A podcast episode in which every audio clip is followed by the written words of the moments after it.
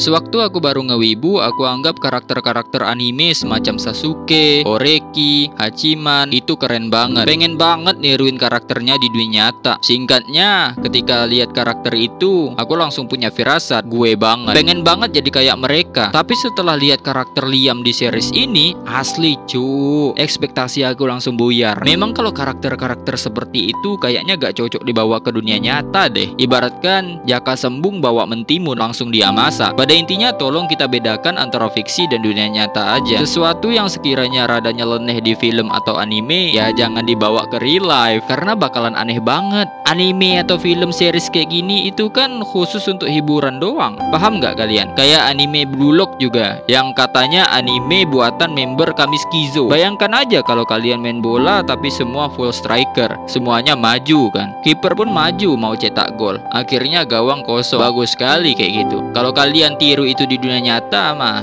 hancur